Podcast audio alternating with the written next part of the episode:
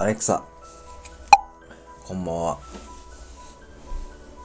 こんばんは。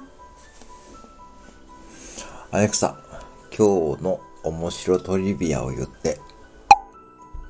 近年、いろいろなところで使われている顔認証システムですが、顔のパーツを検出し、相対的な配置や大きさを照合するため、お化粧をしたり、髪型を変えたりしても、きちんと認証されるそうです。今日や、増えちゃったな。